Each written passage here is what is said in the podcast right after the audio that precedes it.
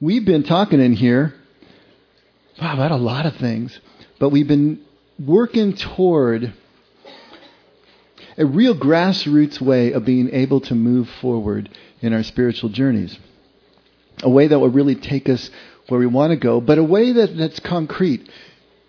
Some of the problems with, with uh, trying to grasp the contemplative journey uh, or spiritual journey is that the language is so abstract. The language is so ultra spiritual that you just can't grab it. You can't figure out, well, okay, that all sounds really good, but what do I do? What do I do? And that is the thing that is so difficult. Now, it's difficult for a reason because what we're trying to do here in contemplative life is really to express the inexpressible. There's no way to directly express what we're talking about.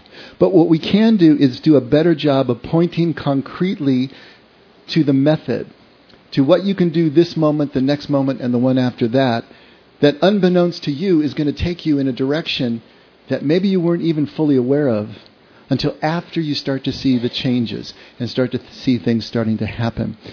Jesus was a master at this. This is why he approached everything through parable and story and additional questions back to questioners. Because what he was doing is just trying to point them in a direction. If you walk this way, you know, out of the 613 laws that the Jews had, he just pared it down to two love God, love your neighbor as yourself. That gives you that teeth and traction. That gives you that concrete method and way that you can move forward that'll answer all the other questions eventually. The imagery that he used that would have been so understandable to his first hearers, you know, is kind of opaque to us. It doesn't make a whole lot of sense. And so last week we were talking about how central a role the Jewish wedding tradition plays throughout the whole New Testament, throughout all of Jesus' teaching. Those images there are something that people would have grasped. Think about it in a, in a first century agrarian setting. There's not a whole lot to do. There's no internet. There are no movies. You know, you looked forward to weddings. Weddings were seven days of partying. I mean, that was a, that was a deal. That was a, a big deal. So weddings were huge in the life of the community, huge in the life of the village. And so everybody understood intimately all of the details of the wedding feast. And so it was only natural that that would get moved metaphorically over to describe the spiritual journey. Or maybe it was a spiritual journey that informed the traditions that they laid down in the first place. Who knows? It's kind of a chicken and egg thing. But they moved together so beautifully. And so, for those of you who weren't here last week, just a quick nutshell Jewish weddings had two parts. They had the Kedushin and the Nisuin. That was the betrothal and the actual wedding ceremony. And they could be up to a year to two years apart from each other. And when a young couple who probably never met each other before the day of their betrothal, because marriages were arranged back then, when they finally got together on the day of their betrothal, it was as if they were married. You needed a certificate of divorce to break a betrothal, to break the Kedushin. And then the groom, who had come from the father's house to the bride's house, would bring with him the ketubah, which was a, a contract. And in fact, the, the name for groom or the name for husband in Hebrew means the one who enters into the contract, the hatan. And the kala, the, the, the wife, the bride, is the one who is the completed one or the enclosed one because in that culture the women were protected and usually kept inside and behind the wall of all the men of the clan, of the tribe. So he would bring this, this contract. If the bride read it and approved, then they would drink the, the Kedushin, which was the, or they would say the Kiddush over the cup of, cup of wine, which is a prayer and a blessing. They would drink from the same cup, and that would seal the deal. And then the groom would give her a tenayim, which was a promise to return, and then he would leave with his whole entourage. And he would go back to his father's house, and his task now was to build the Hadar, which was the mansion or the apartment that they were going to live in, which was usually an addition to the father's house. That could take a year or two. And nobody knew when he was coming back. Only the father of the groom knew because he was the one who was approving the work. You know? In his haste, he'd probably throw any old thing up not to whatever passed for code back then, right? And so the father's saying, okay, wait a minute, no, it's got to be this, it's got to be this. And when he approved it, then the groom was free to go back to get his bride. At that point, he would go, and it was a big game. They would usually go in the middle of the night, There would be a shout at the edge of town. They would blow the shofar, which was a ram's horn used as a trumpet.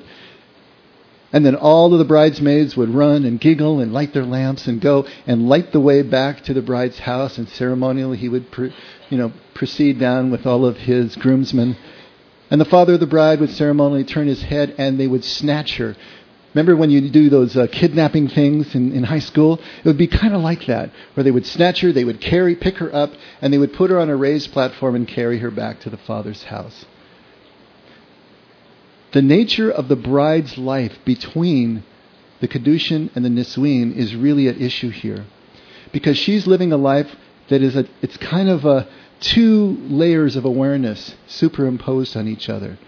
On one hand, she's got the anticipation of her new life as a wife and the excitement and everything that that brings. Also, the fear, the fear of the unknown. But she also knows that she's going to be leaving her family and the only life she's ever known. And if the families live far enough apart, she may never see or rarely see her family again. And so, living presently living with the notion that these relationships are going to change and sucking everything out of it, learning how to be a good wife, learning what she needed to do to run a household was her task in this time of preparation that could last this period of time.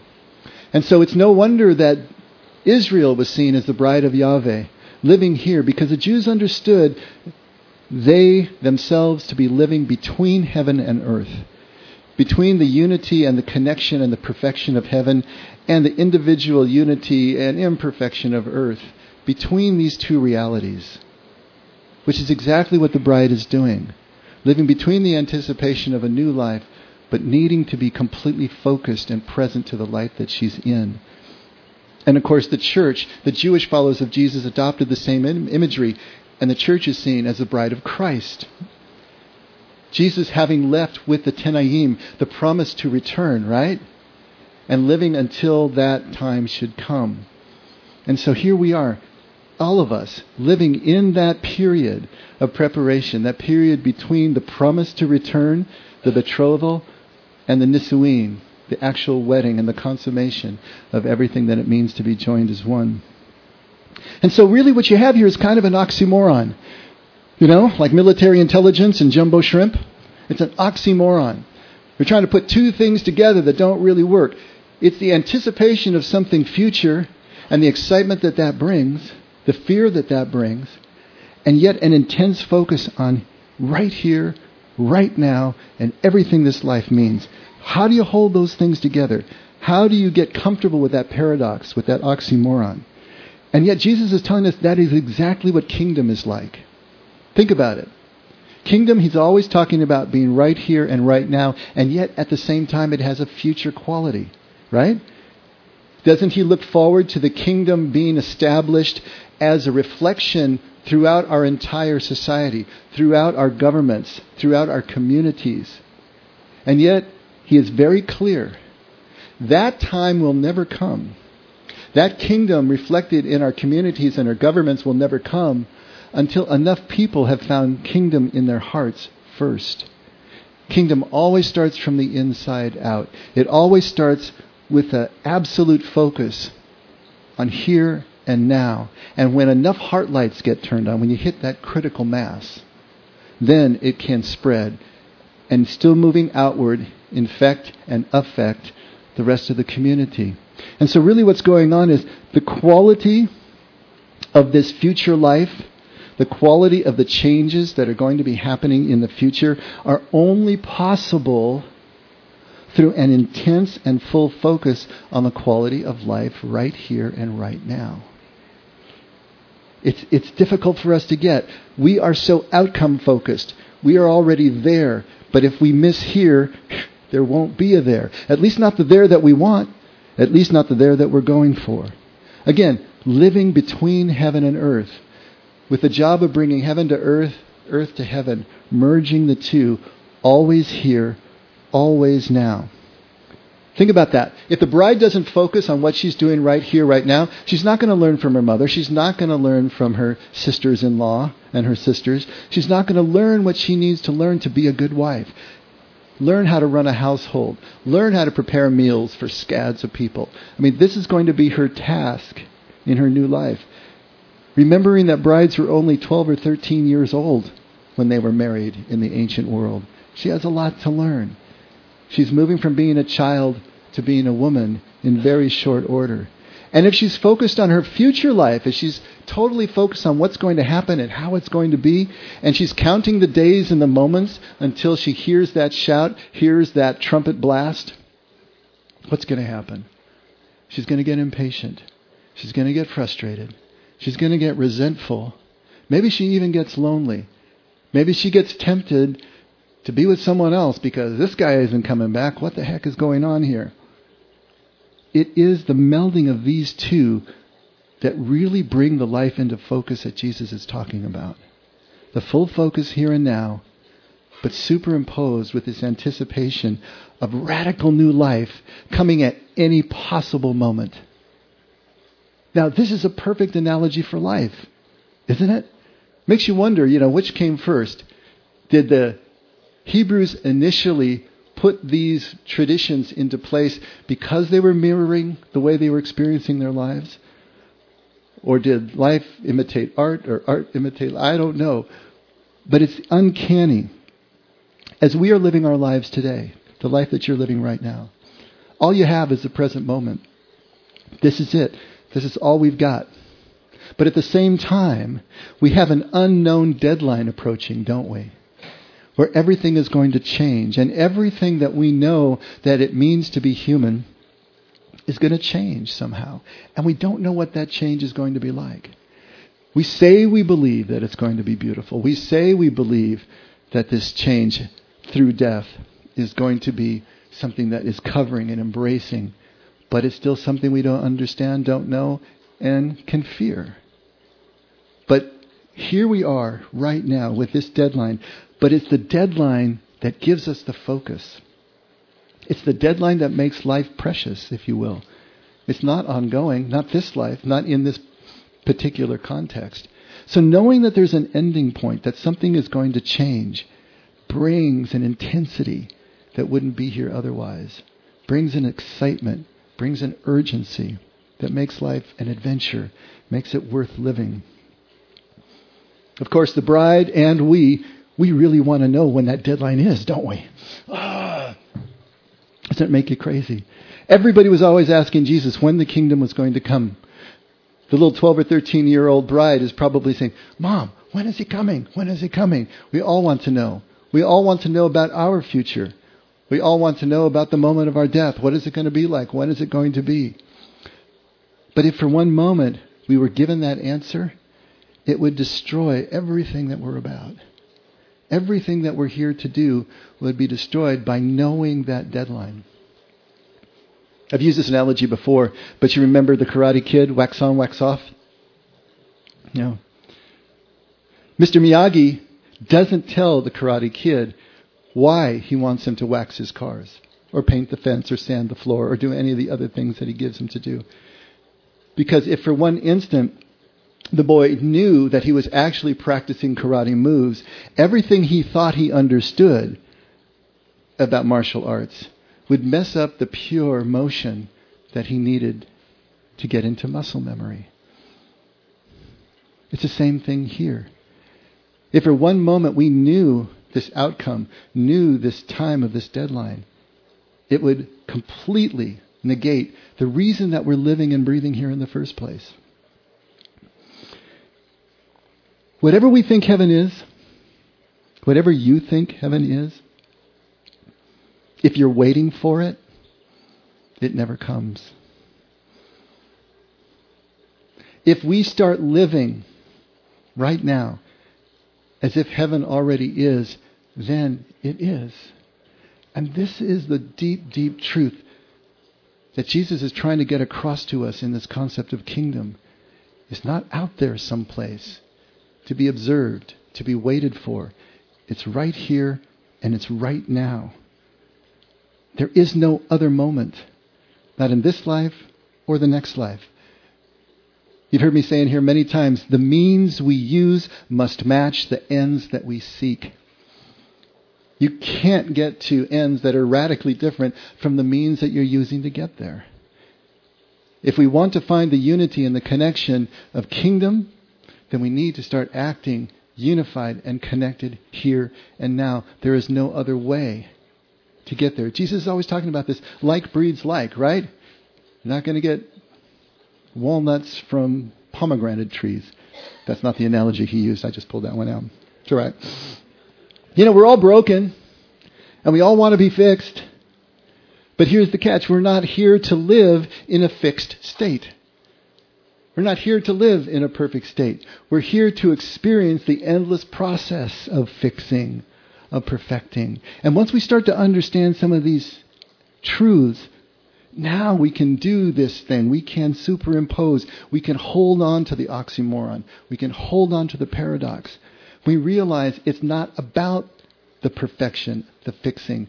It's about the process, the experience of more and more being fixed. And so typically we're looking for some big event. We're looking for some spectacular thing. We're looking for either the moment of our death, we're looking for salvation, we're looking for the second coming of Jesus, maybe the rapture. You know, how many times have I heard about people just waiting for that rapture? We've got to get that rapture. Armageddon, all these big future events that are defining to the mental processes. But what Jesus is pointing to is just right back to day to day moments right back to the everyday things that you do, no matter how insignificant they may seem, no matter how mundane they may seem. He's pointing us back. Farmers just keep farming. Show up every day in patience. Fishermen, keep on fishing. You know, there's that return to the simplest things, the things that keep life moving, realizing that the significance is there in the seeming insignificance of the presence to every single moment. I want to give you an example. Y'all heard of the rapture? I just mentioned it. And for those of you who are not familiar with it, the rapture is the theological belief that right before the end time sequence and leading to the end of the world and the second coming of Jesus commences, that God is going to pull miraculously, physically pull all the faithful church members out of the world. You may have seen the Rapture movie where all of a sudden, you know, plane seats are empty and planes are going down because the pilots are gone and, and so on and so forth. So it's that idea that somehow miraculously they're going to be snatched up, they're going to be pulled out, and, and then the end time sequence can continue. Where did that come from? Because the word rapture is not in the Bible. You won't find it anywhere. The main proof text is at 1 Thessalonians 4:17. So I want to take a look at that. And based on everything that we've been talking about, let's take a look at this passage and let's see what Paul is trying to do here. And the first thing that you need to know is a little bit about what's going on in the, in the church at Thessalonica. What's happening to the Thessalonians that Paul wrote this letter? Because people didn't write letters just on a whim. It was hard to write a letter. First of all, there's no paper, so everything was parchment or papyrus. Very difficult to get those those materials. Very difficult to get ink. It had to be made from the secretions of animals and mollusks and all sorts. It was difficult to get the materials. Not very few people could read and write. So you had to find a scribe who could read, and then it had to be hand carried. It was a big deal to write a letter. So you didn't just write a letter for no reason at all. You wrote a letter when you really needed to. So why is Paul writing this letter? What's going on in the, in the church at Thessalonica? Two things are going on of particular interest. First of all, the church was being severely persecuted. Thessalonica was the capital city of the province of Macedonia in the Roman Empire. It was a trade center, it was a big city, it was bustling. It was also a free city, which meant that they were allowed to govern themselves. So they jealously guarded anything that looked like sedition, anything that looked like it was going to mess with Roman power because if they got out of line, the Romans would come down on them like a ton of bricks and it would be all over for them. So this little Christian sect is starting to rub people the wrong way.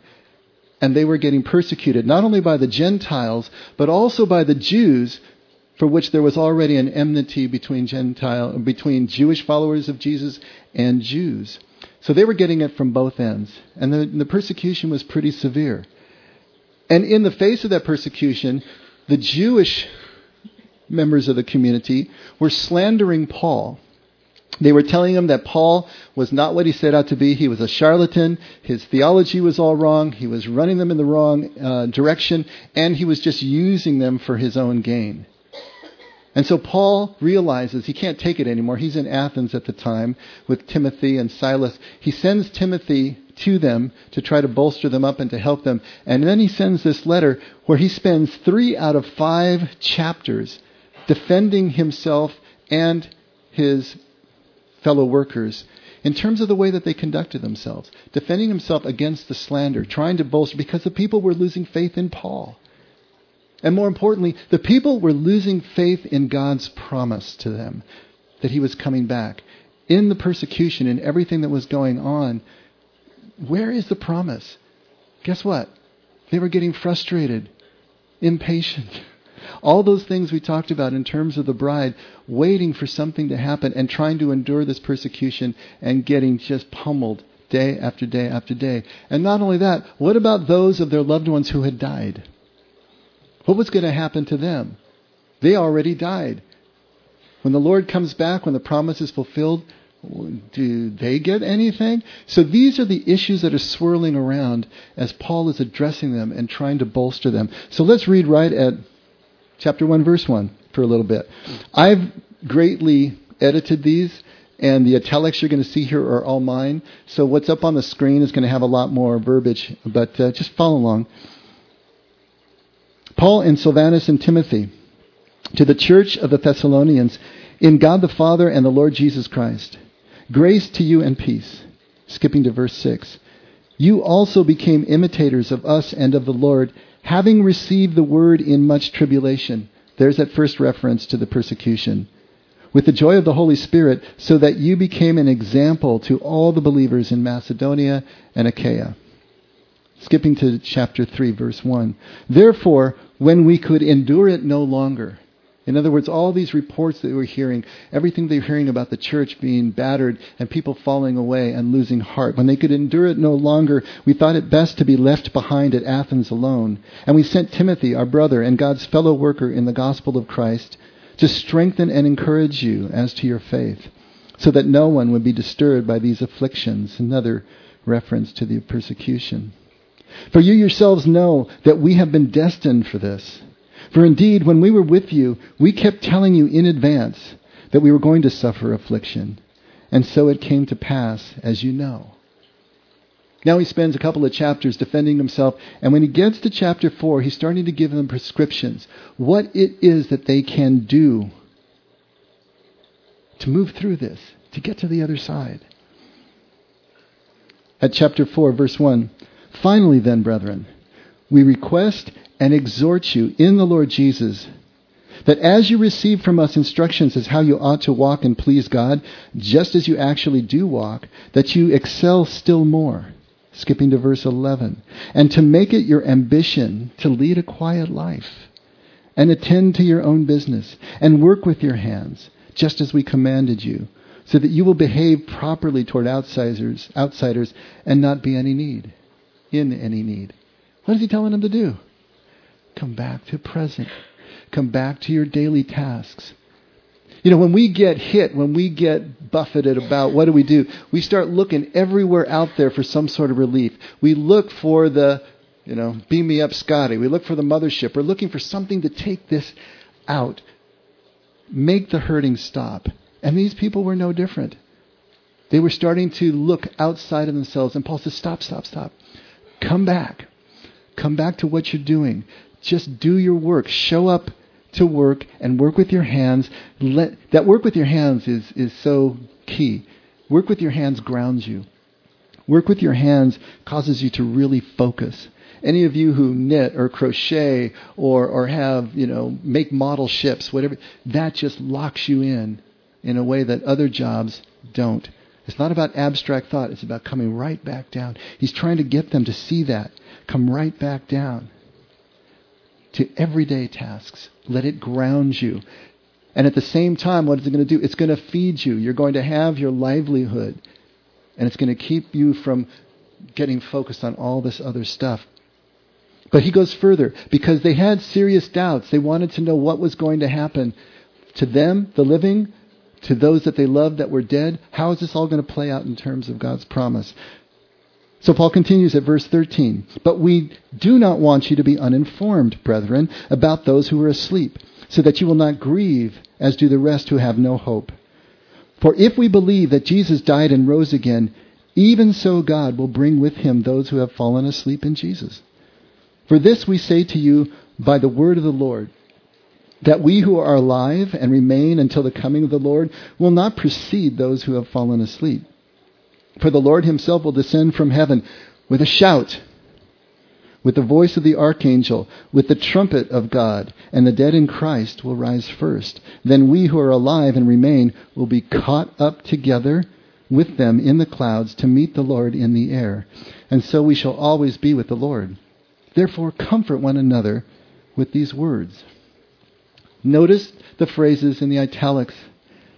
It is exactly mirroring the Jewish wedding tradition. The shout and the trumpet was the shofar that was blown on the edge. He is bringing an illusion into these people that they would understand. This is how it works. When you hear that shout, it's just as if the Tenaim, the promise, is being fulfilled to the bride. And this caught up, sometimes it will be translated as snatched up. The word there in the Greek is harpazo. But if you take that and translate it into Latin, which Jerome did around 400, it's rapturo, which is the word that we get rapture from. Or raptors. You know, eagles and birds of prey, they're called raptors, velociraptors, you know. They snatch things, they grab things. That's the whole idea here of this word. But what is Paul really trying to do? Is he trying to focus this people on something that is going to be millennia away? Because now we're 2,000 years from this time period, and we're still waiting for the rapture. Actually, the rapture is only about 150 years old as a theological doctrine anyway. I'm not telling you that there is no rapture. That's not my point here. What I am saying that Paul's primary purpose was to give these people hope again, using the imagery of the Jewish wedding feast to show them that the Tenaim, the promise, would not be broken.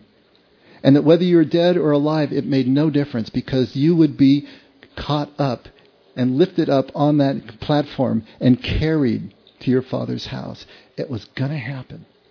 And that was what he was trying to get them to do. And how were they supposed to live? How were they supposed to get from here to there? By coming back to their daily tasks, to focus on this moment and these relationships and this community, to just get back down to grassroots to just go moment by moment and being fully focused. And yet, with this hope, this anticipation that at any moment that trumpet could sound, at any moment the bridegroom could be here to either take you individually at the moment of your death, or all of us collectively in whatever is going to happen that we have no idea and can only speculate on. This is what he's trying to get across as much as he possibly can we, as modern Westerners, always want to focus on the big events. We always want to focus on these future events. And if we do that, we're going to miss the paradoxical balance that Paul is trying to give his people, that Jesus is trying to give us in terms of living in kingdom. We're going to miss all that. The anticipation of the future hope infuses the here now. If it does that, we've got this oxymoron handled. You know, it's a both and and not an either or. And that's so important for us to get. Now, how do we get so far off?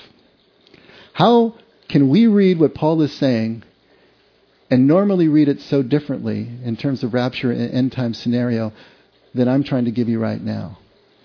You know, a lot of it has to do with history. Jesus delivered his message and his definition of kingdom in a completely Jewish setting.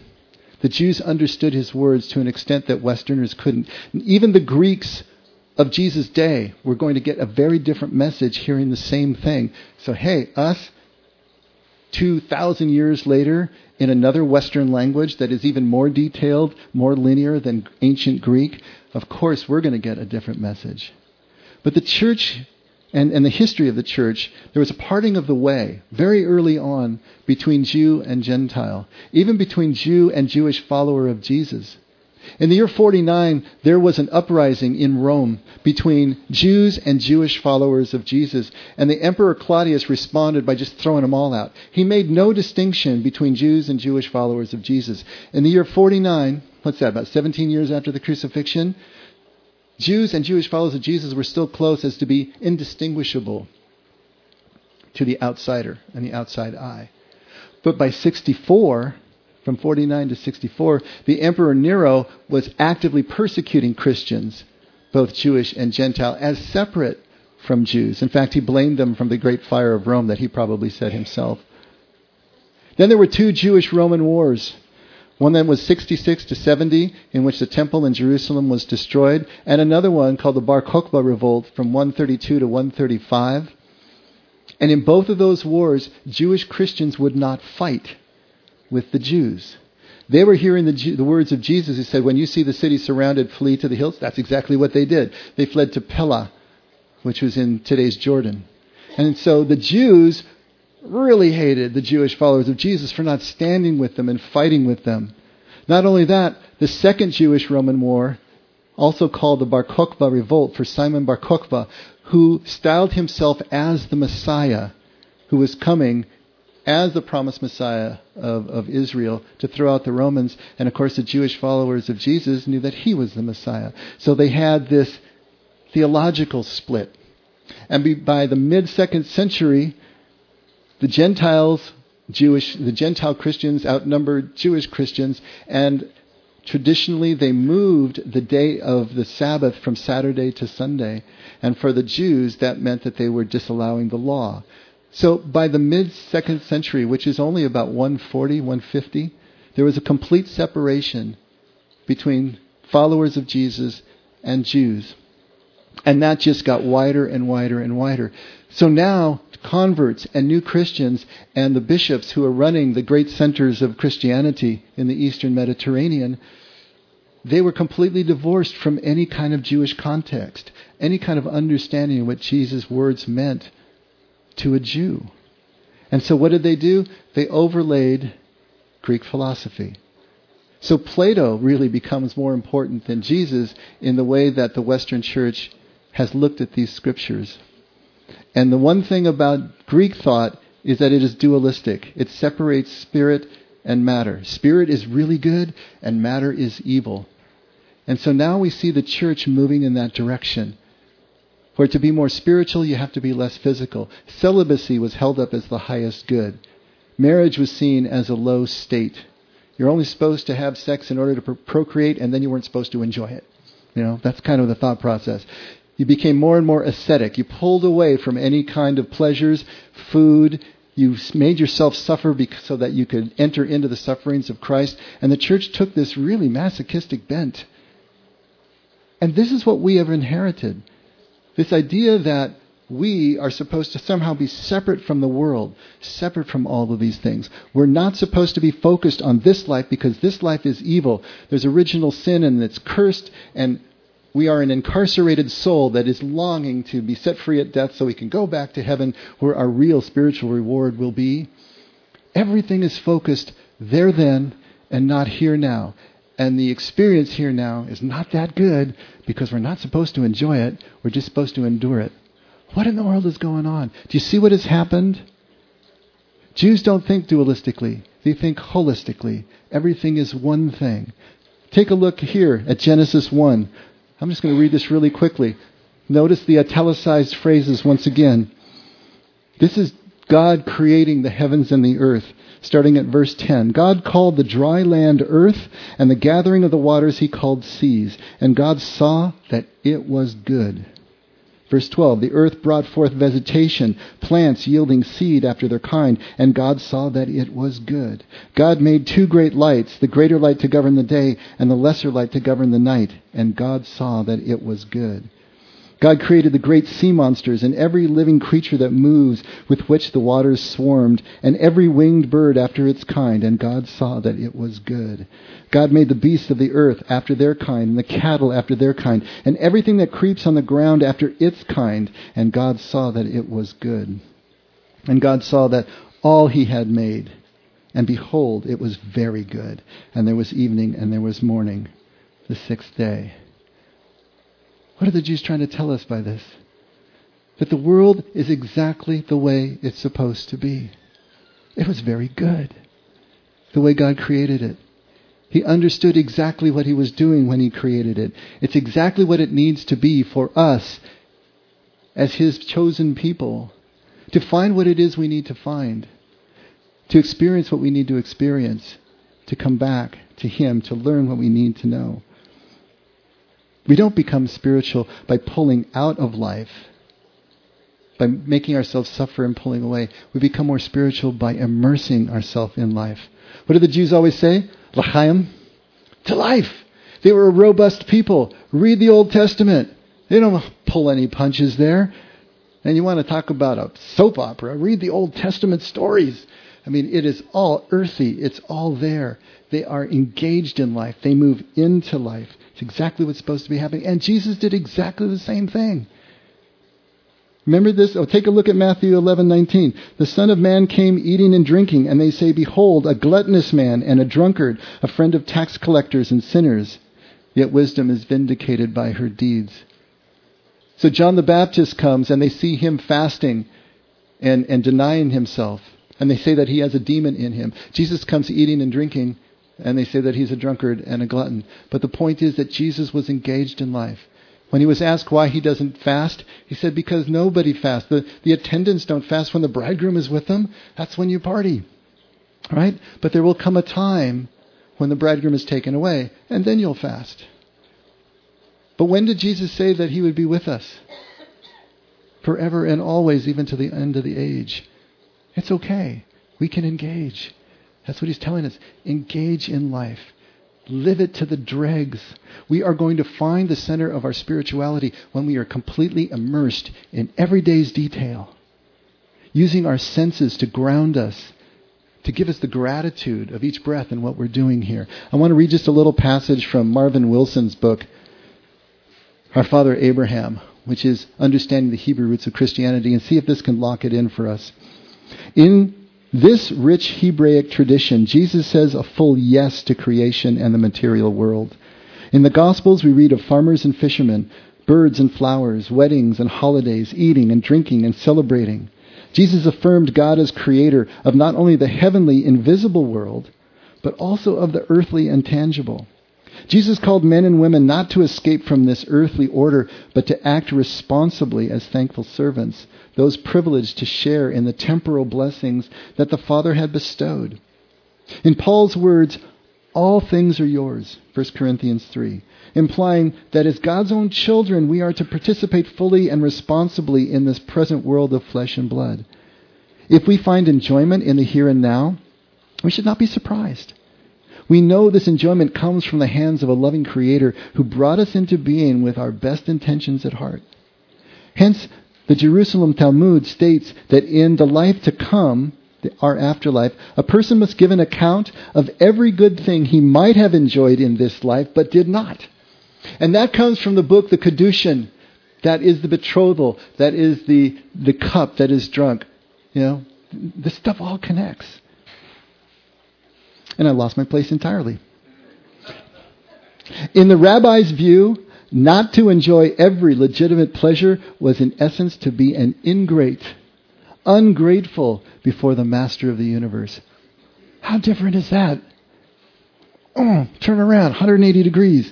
Often, when Christians become too focused on enjoying the never ending pleasures of the spiritual world to come, they also minimize the importance of the present short lived opportunity to glorify God in their bodies right now. 1 Corinthians 6. In the acute words of J. Stafford Wright, quote, We dwell upon the immortality of the soul and forget that the vehicle for the service of God now is the body. And if we fail to serve God in the body now, we shall never be able to make up in the future for what we have failed to do now. Ah, thank you.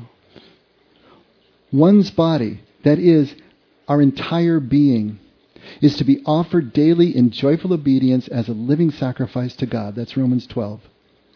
On the one hand, pleasure and satisfaction are not ends to be pursued in themselves, but on the other hand, enjoyment of the physical and material aspects of this life is far more than mere preparation for higher things.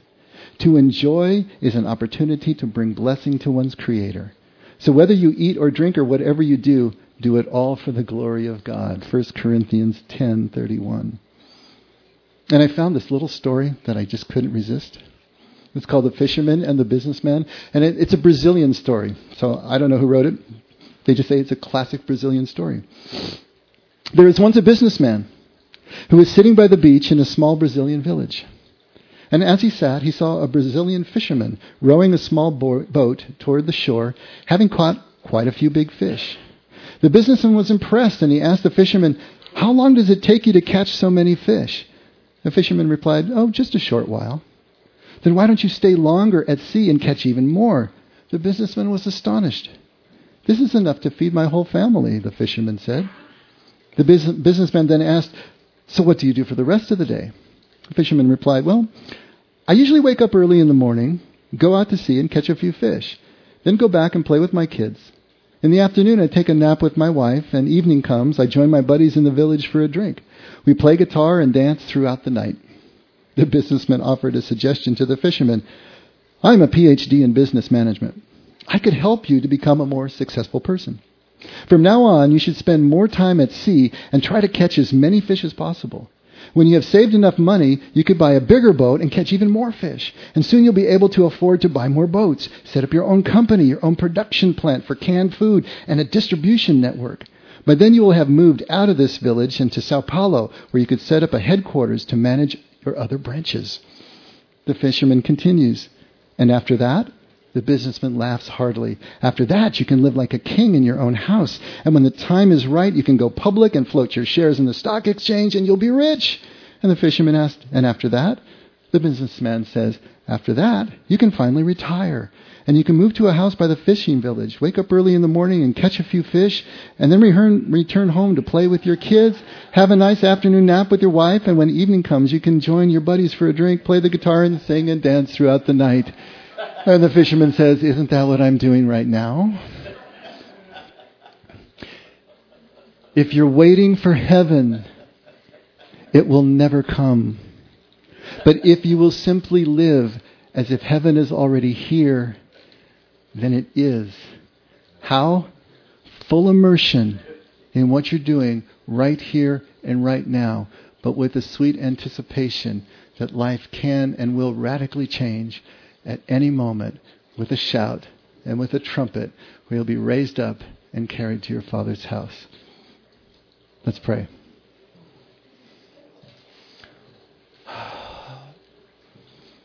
Father, help us to see this stuff. It's so plain and basic if we can break it down this way, but it is so difficult for us to apprehend and so much more difficult to change our ingrained behavior. Help us to do exactly that, Lord. Help us to take the steps that we need to take to see a new there out there, and then more importantly, to actually take the steps to make that real in our lives. To come back to the basics, to never see a single moment as insignificant, a single moment as, uh, as not being worthy of our attention to it, our presence here and now, a single person or relationship not worthy of our attention, worthy of our immersion. Help us to be faithful in the little things so that the large things would simply take care of themselves. Thank you for this witness. Thank you for everything that you've done to try to get these points across to us, Lord. Continue to work with us and have patience with us and help us to move more and more in your direction every single day. Thank you for your love and thank you for not letting us forget that we can only do any of this because you loved us first. In Jesus' name. Amen. Let's all stand.